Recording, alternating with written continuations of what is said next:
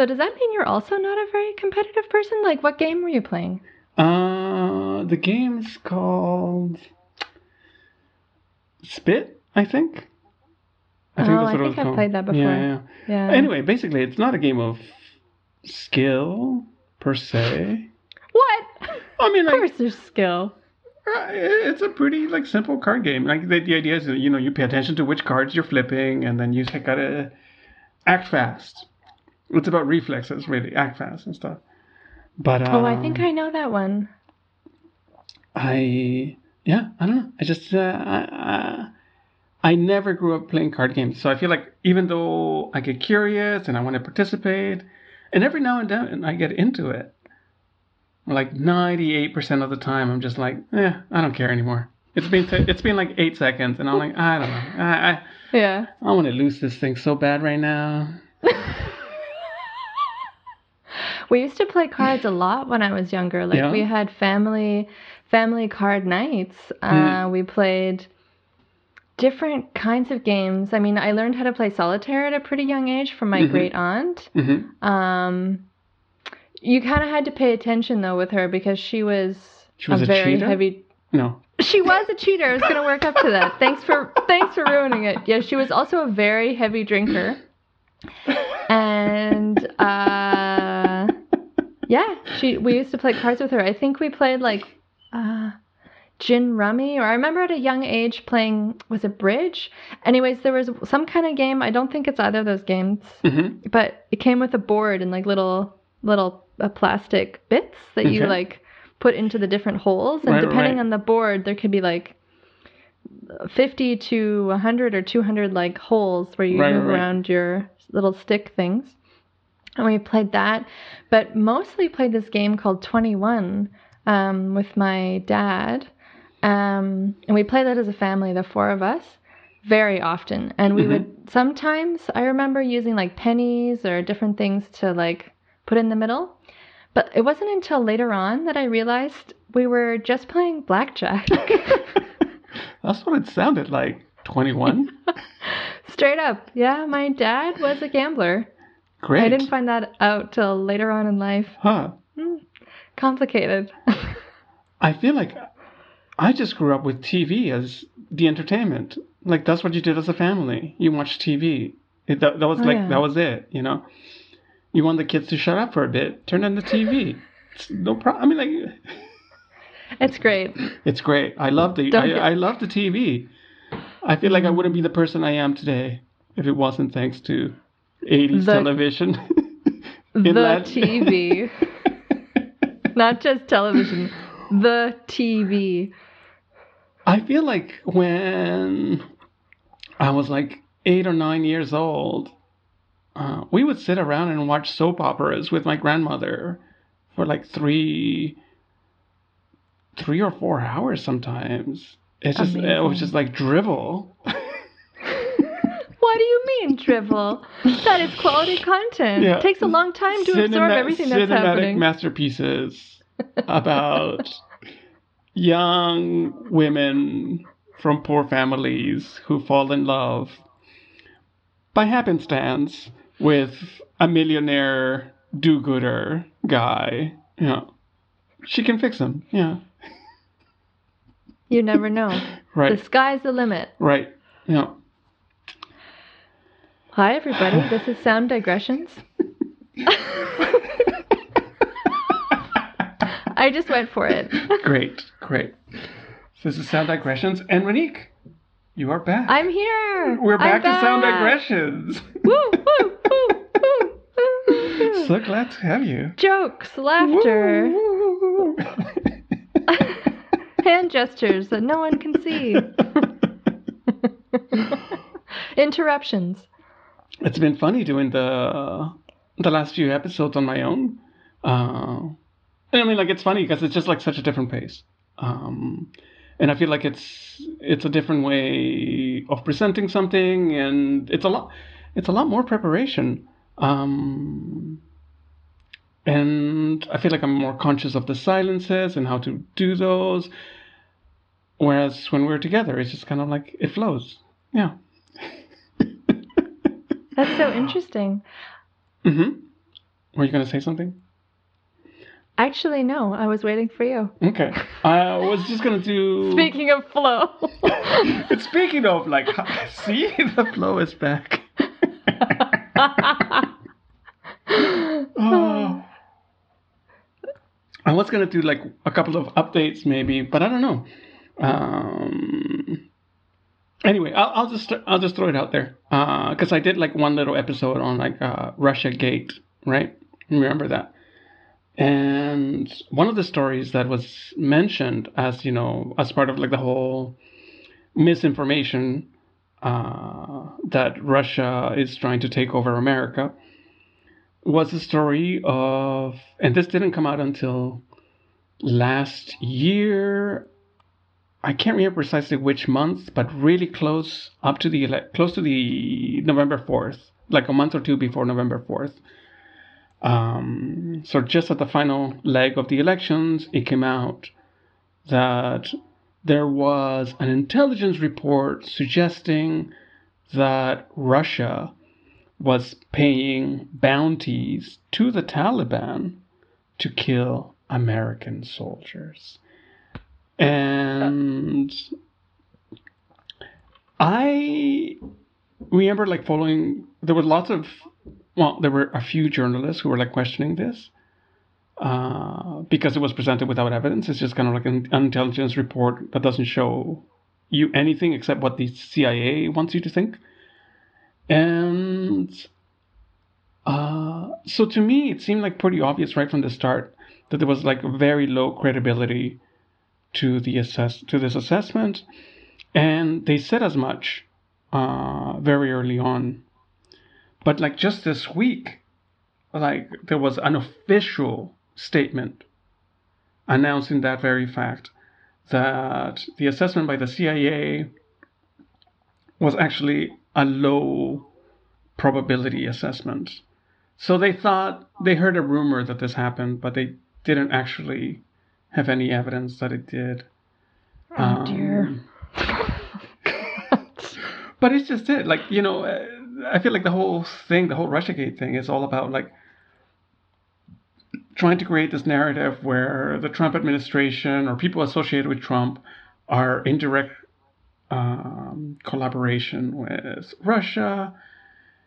And it's always weird to me that there's this need to i mean like i understand why these people are this disliked. I mean like there's plenty of reason to dislike them right? But it's confusing when there's um, all these elaborate lies told mm. about them right? Like yeah. um, like if you did like an expose on how the trump administration deregulated the Environmental Protections Agency, you have like a ton of material there to like criticize them, rightly so, for. And you know, and they did who knows how much damage they did because the deregulating involved a lot of like uh, eliminating safeguards and reporting. So now that nobody's reporting on those things, there's actually like you know in many instances, instances, there's no way of telling exactly how much pollution is happening. Um, so you know, like it's easy to go after these people for like the bad things that they've done without having to make shit up. Mm. Um, what really struck me about um, that episode you did was also just replaying in my head how often in the West we sort of tend to blame or there's sort of like impending either blame put on Russia or this impending doom of Russia. Right. And don't get me wrong, of course, some of those things are absolutely warranted um, in consideration of like the recent regime, but mm-hmm. I mean, and definitely in different countries there has been real history of, you know, this impending doom, this very real threat of Russia. Right. But it's interesting how this still persists. and how it's like, oh, the Russians, or so often, you know, maybe we talked about this before, but it's something I've thought of ever since um, the what year were the Olympics in Russia? Uh, the Sochi Olympics in I can't remember which year either. Oh my god. Exactly. But do you remember leading up to that? It was so common to see in the media or particularly social media because mm-hmm. they go rampant with like Russian memes and right. you know like jokes about Russia or like mm-hmm. extreme mm-hmm. Russia such and such. Mm-hmm. And I remember leading up to the Olympics, um, there was so much in the media about how things weren't ready and people posting images right. and not just the media sort of pointing fingers, but also athletes who were showing up. And don't get me wrong, I am sure that there were a lot of things that were not necessarily up to people's quote unquote standards mm-hmm. uh, of preparation. But I really think it is dangerous, especially when you're going to a country that's hosting you for an international event, especially a, a, a an event that's as such a caliber as the Olympics and to mm-hmm. point fingers and laugh at people. I think that is really dangerous. But there's also like there's a long history. I mean, this is the Olympics. The, it's the Olympics. This is the Olympics. This is what they do every single time. They yeah. rush to finish buildings, uh, verging on like forcing slave labor to construct yes. them often uh, pushing people out of their homes to actually construct those architectures. To construct yes. new facilities. This happens at almost Precisely. every Olympics. Exactly. It's not like a Russian invention. It's like the that's this is what the uh, International Olympic Committee, you know, has built a reputation on. exactly.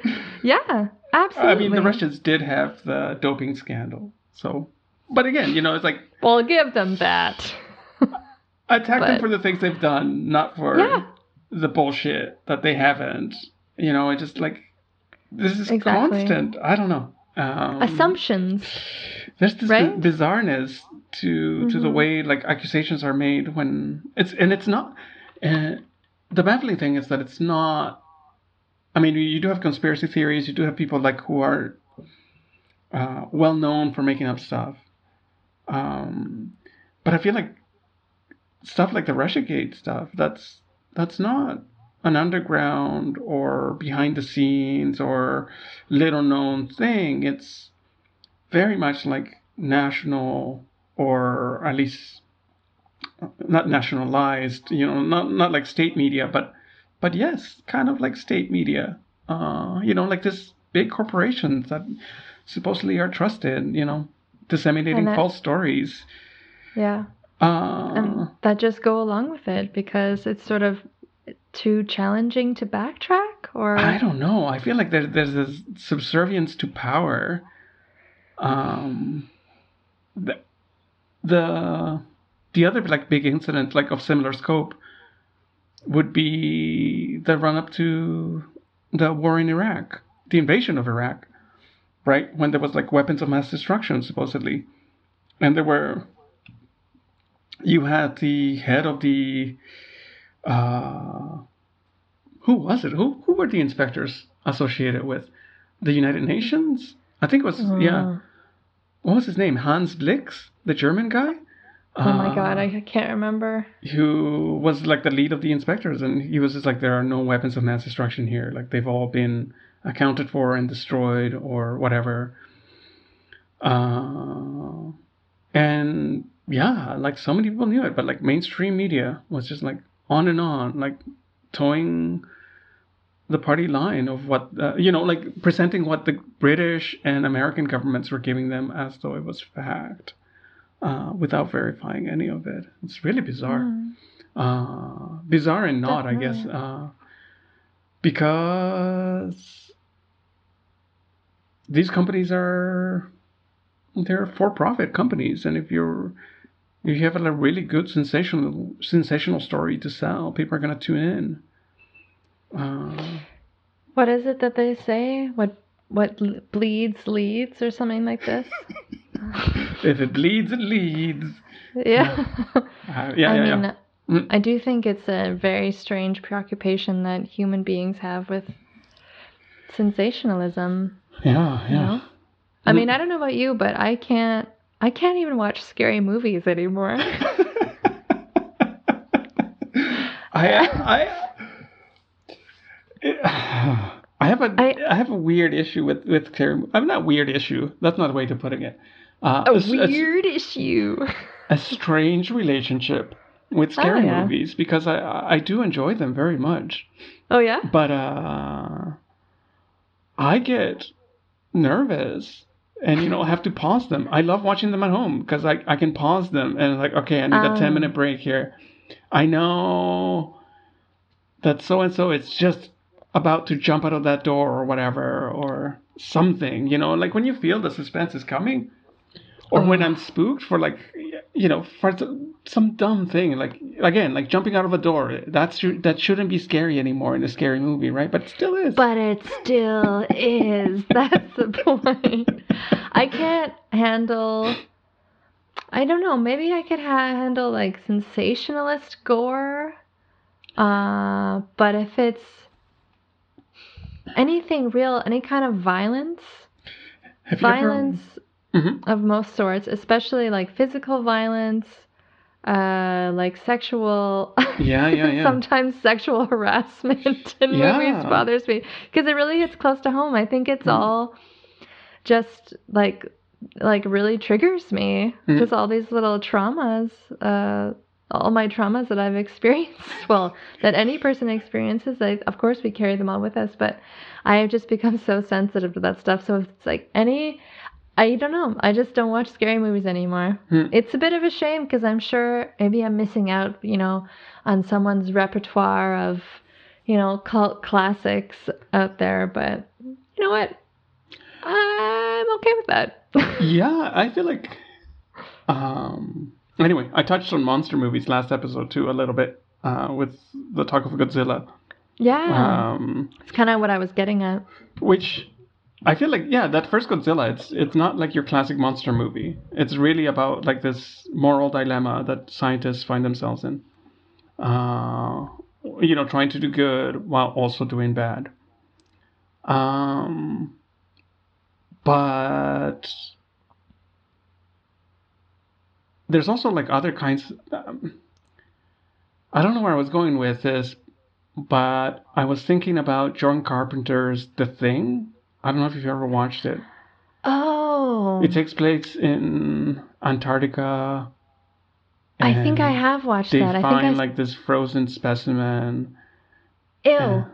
yeah, I know. that. I think I tried watching it at a sleepover. That is like the gooeyest monster ever, and I feel like that's not. Oh, I was just like, it.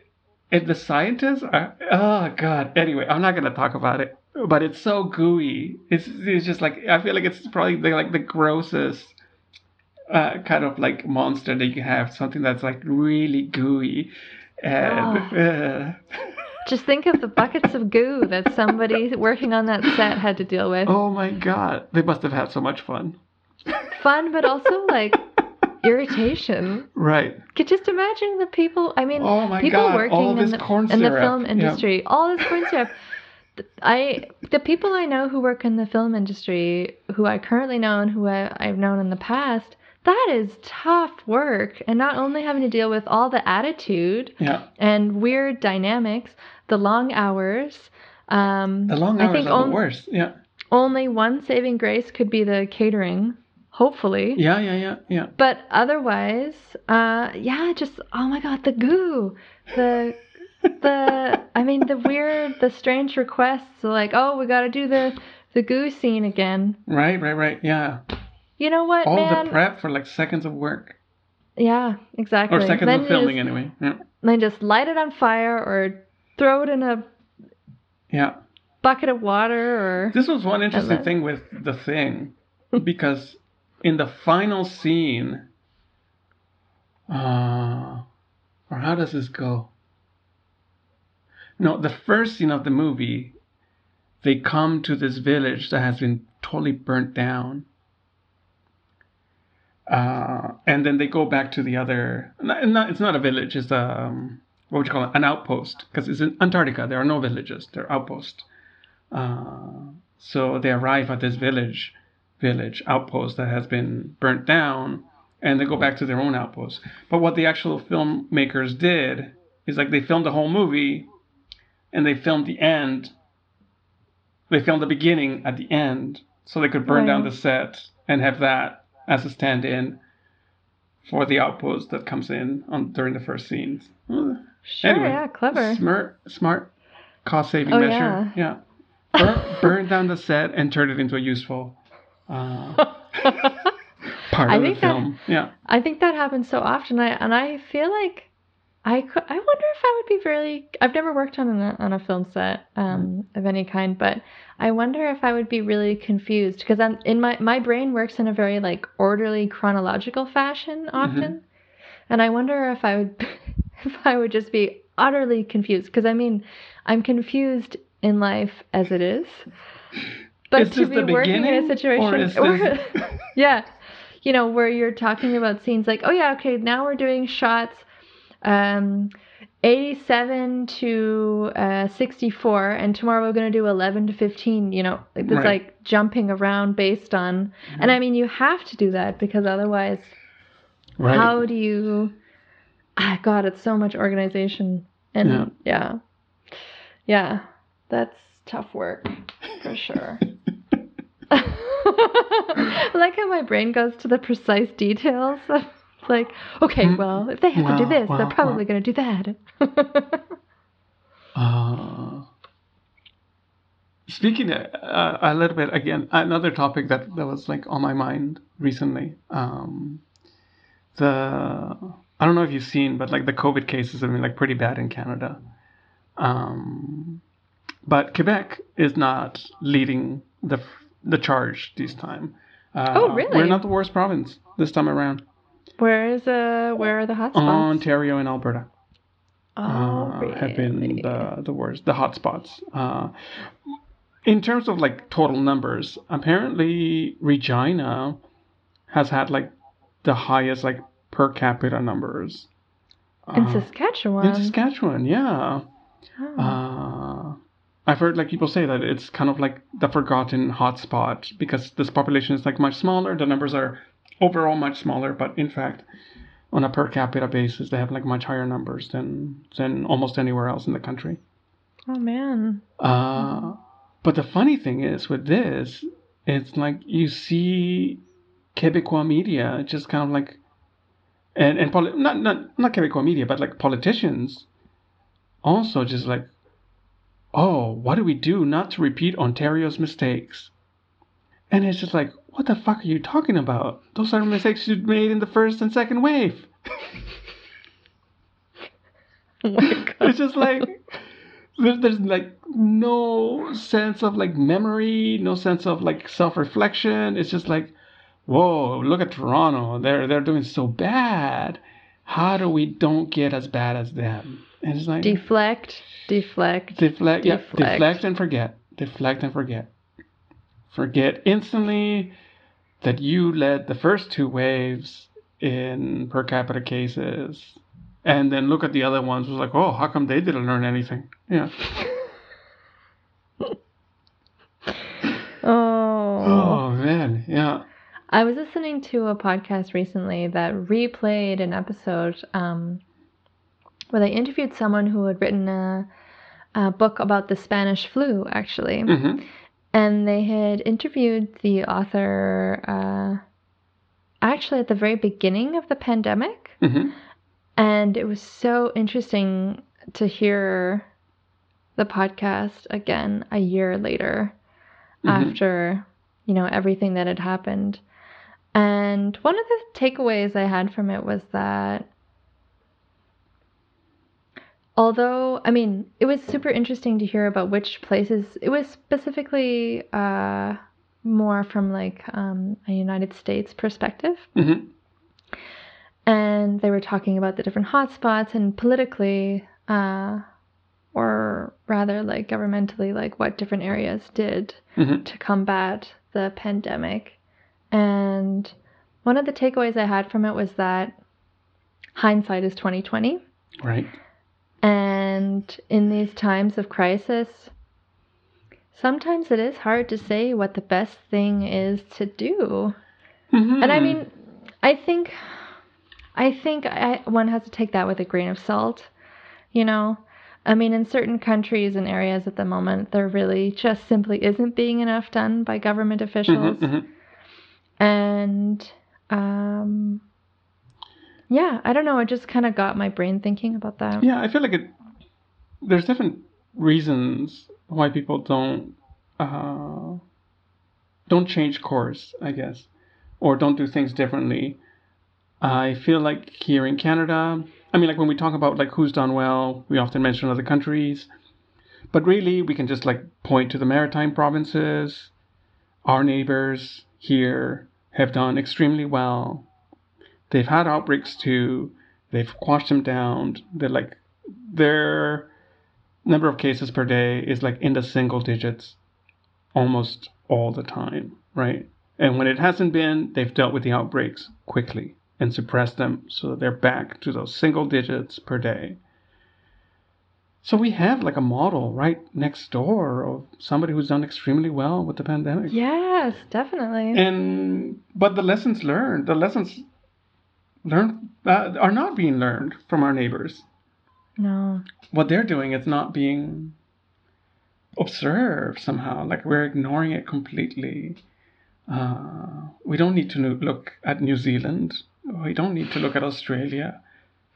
You know, we don't need to look at you know like we can just look at next door. And people say that yeah. it's really frustrating. And then I feel like I should like we should do a whole episode on on, on this. But there there was the CAQ who published uh, the Coalition Avenir Québec who published an article on their own website. Uh, basically fan fiction about how well they had managed the pandemic. What? Uh, the question, the title of the article was like, uh, could another team have done any better? And the answer immediately within the first line was like, no, of course not. We were the best. Uh, and rightfully so, they got embarrassed by like, you know, by media and like everybody just posting. Like, I rarely feel compelled to like interact with anybody on Twitter. And it, there I was, you know, twitting at Francois Legault. It's like, "Why are you fucking kidding me? And, know, Way to go, Samuel. Free speech. and they took it down. Like after, the, Oh. not because of me, I'm sure, but you know, like because of the collective uh, outcry The against it, the the hate that came in. Oh my god. Well, deservedly so. so dumb. It's so Yeah.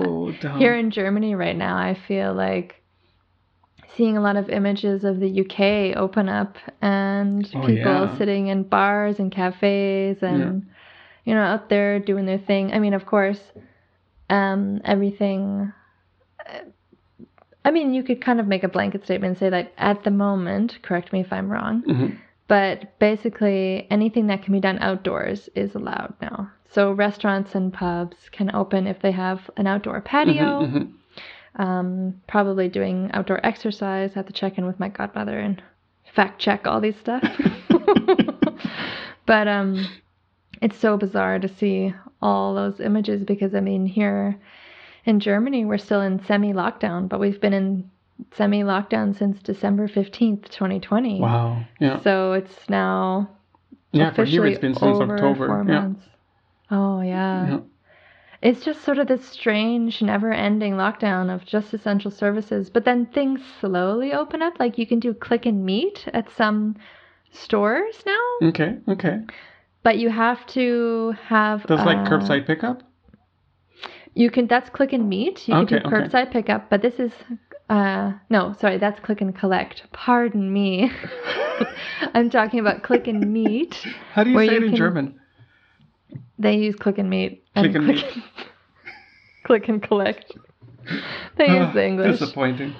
Yeah, because it'd be this super, probably this super long, complicated German word Okay. that would be so specific. Klieten, mitten. Um, yeah, Yeah.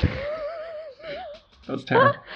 no, but you need to, if you want to do the click and meet, so you have an appointment, you want to go to that store and you want to browse in person for that limited amount of time, Mhm. you have to have um, a negative COVID test from Right. the day of your meeting. Great. And it just, the thought of that is just, I mean, I've had several COVID tests now. They're offering them for free. As a citizen, you can now get um, one free COVID test per week. Great. Um, and if you're a These teacher, are the rapid tests? Those are the rapid tests, yeah. So you can go to different, there's quite a few locations throughout the city now, actually. You can even book them online, or you can go to places and go without an appointment. hmm Um, and they're the ones in the nose, so they're supposed to be the most accurate. Is it And how how big are like the the cotton swabs? They're quite long and they Yeah. go very far into your nose. I've, I've been tested a few times, so I, I I know all about them. But I wasn't Oh, okay, sure yeah. that the, the, the, the that the quick tests were also the same procedure. Yeah. Okay. Yeah, no, those are the same ones. They only do one nostril though. Yeah. Um, and uh, yeah, I mean, I the last one I did a couple weeks ago, um, I had to wait in a pretty long line, but it went really fast, and it's bizarre because it you get in there, and the one of the locations that I've been to, um, it's actually in an old school, Mhm. and it feels it's so bureaucratic because you need all these things and whatever, and they take you from station to station. It feels very safe hmm but it has this bizarre factory feeling of just Mm. like this machine and like going in there i just felt like such a cog in a wheel of Do you thinking perform to myself Do you perform the test on yourself, or do they do it? they do it Okay, okay. So they have Yeah. like nurses and other healthcare personnel. exactly that have been trained to do the test and Okay. that's all that people do all day is just up the nose up the nose Next get that swab Next. yeah swab. it's it's it's impressive as i mean just as an operation but i couldn't help but think like wow i wonder what the process was for these companies to get these contracts and how much Yeah. money is filtering through them at this moment i mean i don't think reports will happen on that for For a while. months yeah, from yeah. now for sure Here But- in Quebec, yeah. we have about, as, as far as I can remember, I haven't looked into the numbers recently, we have about 4 million uh, rapid tests supplied by the government, uh, the federal government. Uh, almost a, I don't know, I can't remember how long ago, but a few months ago, more than six months now. And the great majority of them have just been sitting in a warehouse because the government of Quebec um, has not come up with a plan on how to use them and therefore uh, doesn't want to. I don't understand. They've actually come out saying that because they're not as accurate as the other tests, um, that the rapid testing would give you a false sense of security. i so let's you not know use what- them at all. You know what word drives me insane since the beginning of this pandemic? Yes, let me know. False sense of security. That that's not a word. Those are several words. But that term, I know how many words are in that. Don't get me wrong. Uh maybe I've gone on this rant before, but I that really bothers me. This Yeah. this sense of like, oh, giving people false sense of security. You know what? If that okay, the effectiveness of that test aside, if someone has a psychological effect of being calmer, being like their anxiety levels going down slightly, them trying to like sleeping at night. I mean, Mm. I'm probably repeating myself, but Yeah. I remember since the beginning of the pandemic, I would get in touch with friends and family and with my partner and with myself. I would really find myself saying often, whatever helps you sleep at night, Yeah. whatever you got to do. But and I also- think Mhm, that's ahead, still kind of the th- I think that's still kind of the thing. Yeah, I feel like there's also like the, the other side of that too is that when it's a new disease that we don't know, relying only on tools that are perfect seems rather stupid because you don't know what works 100% of the time or what is the best method to do this. So at the beginning there was a lot of attention paid to like you know don't touch surfaces uh, wash your hands all the time and these are the mail. good things to do Yeah. Absolutely. these are things that you know oh maybe we haven't been you know we, it made us realize that we haven't been washing our hands as much as we should uh, Yeah. And also that you know this actually like it's a great way of preventing other diseases but now a year over a year into it we know that you know surface contagion has not been proven and there's actually like no documented cases of you know you touching the same surface as another person who had it being Mhm. the source of contagion right Mhm. so that was like it turns out it was an imperfect uh, method to try to combat covid but it wasn't bad you know and had other benefits No. and stuff i'm just saying anyway maybe that's not the best example of like something not being 100% perfect but actually kind of helping in some ways um, Agreed. Yeah. I feel like the whole two meters thing, you know, being two meters apart, being six feet apart. I feel like now we should we should be done with that, um, because it's an aerosol uh, virus. You know, that's how it transmits itself. And since we know surfaces, you know, we should be able, you know, we, we should do away with like the two meter distancing thing except maybe without mask outdoors. Now, but now that I'm saying like now with everybody masking indoors, I don't know. It just seems like the whole two meter thing. Do you thing. mean that? Do you mean that it's too close or too far away or what? What I mean, exactly? uh, I, I mean that it's uh, in an indoor setting where nobody's wearing a mask. Two meters is not doing anything for anybody, no, with the windows closed and the door shut. right? So that's what I say. Yeah, yeah. Maybe I'm not being clear. Yeah. So the two meters thing is not doing fuck all. You know, if, if I work two meters away all day from somebody who's got COVID, I'll probably have Dep- COVID at the end of the day. Depending on the scenario, yeah. Yeah. I mean, if you're in a In a working atmosphere room. Yeah, yeah, yeah. with no air circulation and you're only mandated to wear a mask when you get up from your desk to go get a glass of water, Right. Yeah.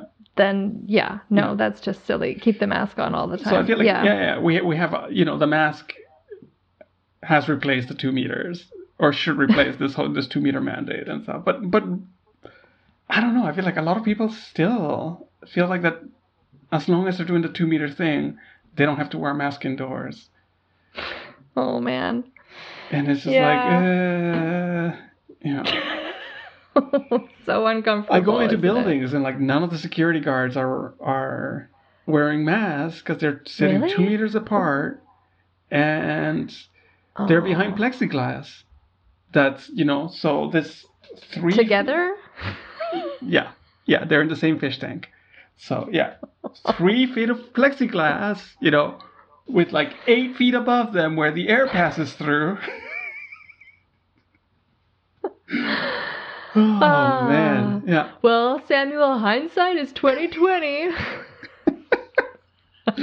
people will listen to this podcast in eight years and they'll be like, oh, look at them. They, they knew so much already. Yeah, I'm sure that's exactly what the reaction's gonna be. Those two smart cookies. Yeah. It's interesting because tonight I actually um uh I wasn't expecting to talk to you about all this. I thought we would I sort of had assumed we would keep it really like light and um Oh, this I is don't know, light.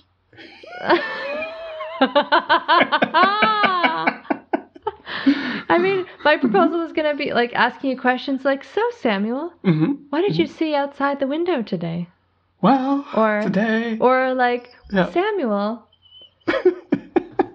do any of your neighbors smoke inside?"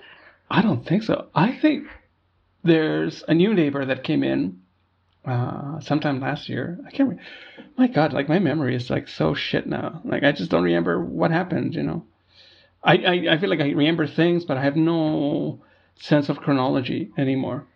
Everything is Ah. warped. Yeah.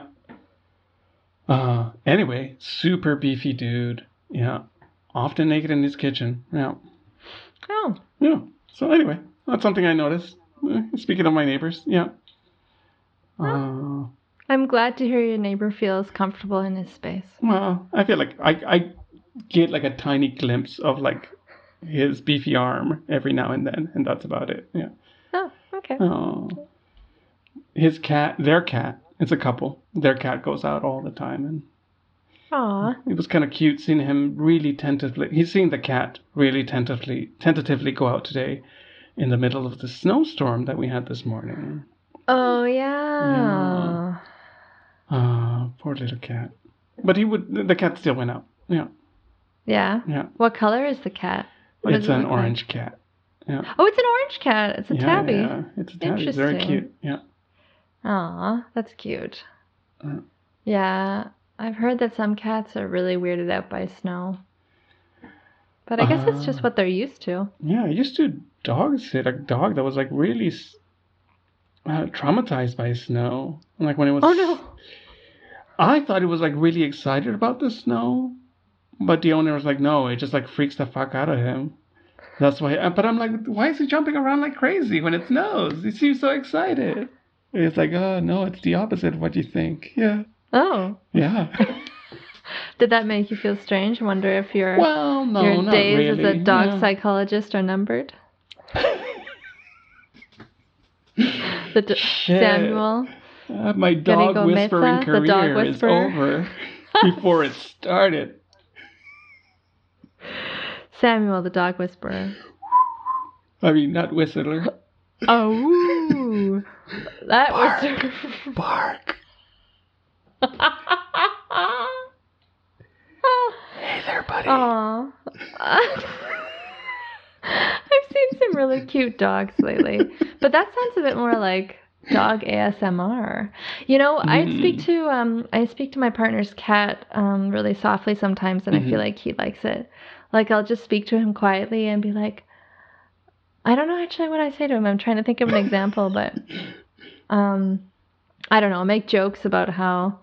Like if he's changed his shower gel, because he has this sort of like sometimes the cat smells like this really oh here we go oh great now this is like a big truth here Mhm. i think my partner's cat peter sometimes smells like really fresh shower gel like he just got out of the shower Hmm. he's a very clean cat I wonder. I don't know. I mean, like, if if if the cat was here, I'd be like, is that cat every now and then hanging around like a dryer exhaust vent? ah no And, you know, and smells like he's not uh, air. What what do you call them? Uh, soft air. Air- Yeah. oh um fabric softener Right. yeah no actually not even no he's not Yeah. there's no Marvin doesn't have a dryer at their house Yeah. I mean, there's a washing uh, washing machine. Yeah. It would only work for an Ah. outdoor cat, of course. Yeah.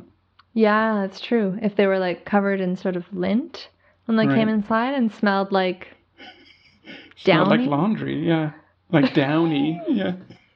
downy. oh my God, Peter, how'd you get all those? How'd you get so fluffy? Great. Yeah. How'd you get so fluffy? And the cat's like, meow. And you're like, down here?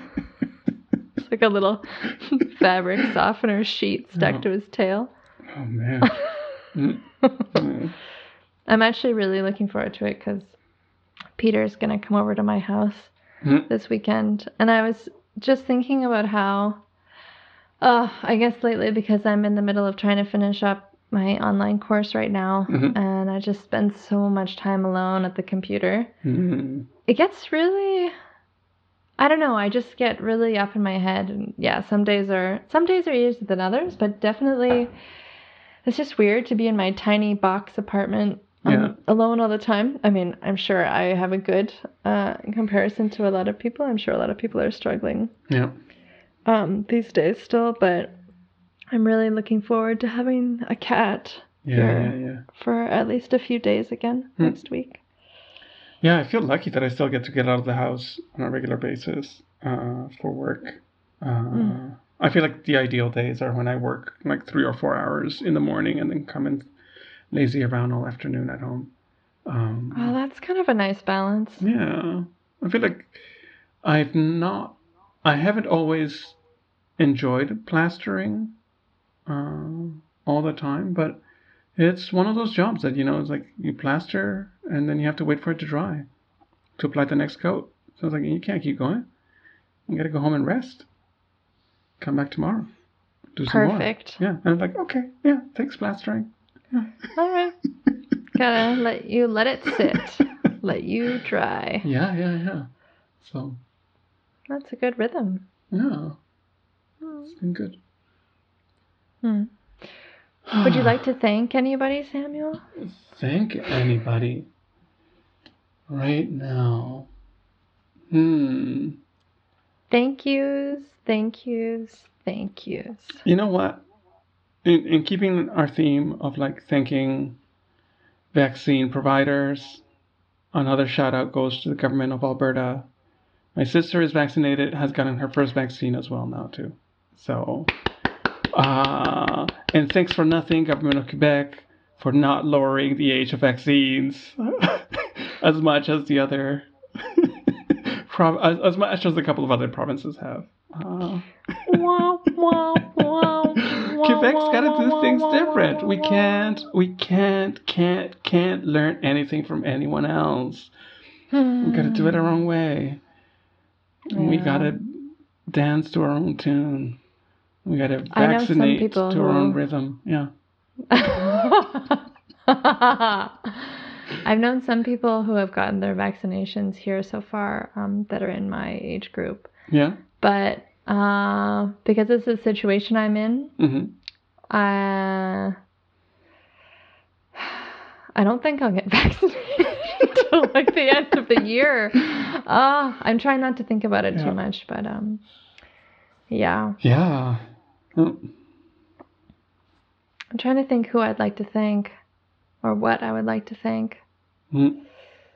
Well, actually, I think I would like to thank the orthopedic center that I've had to go to to see different doctors uh-huh. in the last weeks because, as you know, I have this knee injury uh, mm-hmm. where my meniscus has worn down on one side, and I've had a lot of pain in the last months. And yeah, I'm happy that uh, and thankful that the doctor I saw yesterday said that I didn't have to have an operation, that I just need to strengthen get up. bigger thighs. Yeah.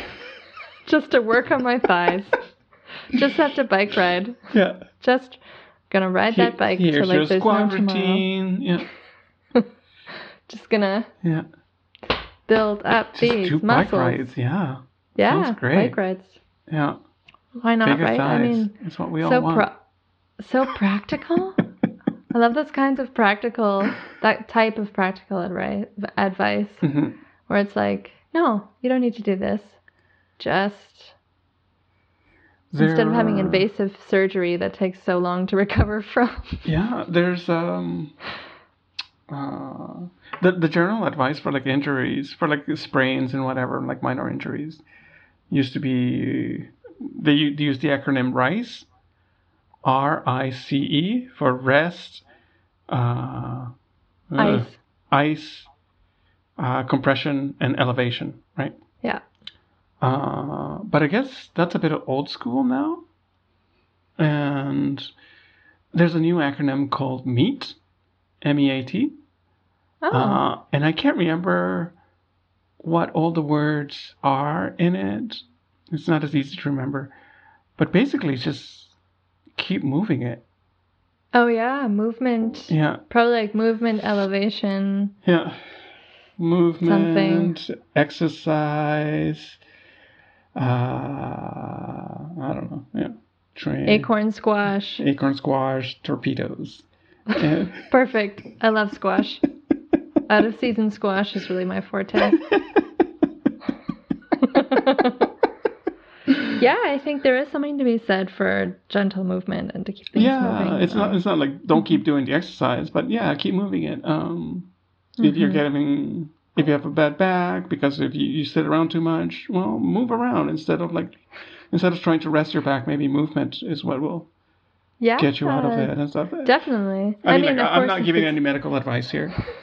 I'm just saying, this you know, is not I'm FDA approved. That, yeah. If you need any medical advice, contact me privately. I have no medical degree. I have I couldn't tell you one ligament from another. We'll or, put or Samuel's private we'll, we'll put Samuel's private email address in the show notes. Right. Just contact him privately. For, Don't use the podcast email address. Yeah. Thanks, guys. Thanks. Appreciate it. Medical advice. Got it. Coming nudge. You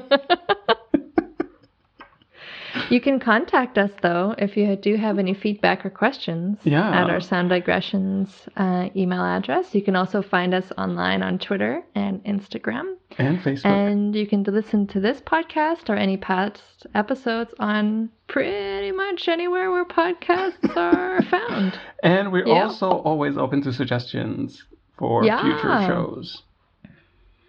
Thanks. Drop us a line. Woo. Woo. Talk to you soon. Talk to you later. Bye. Bye.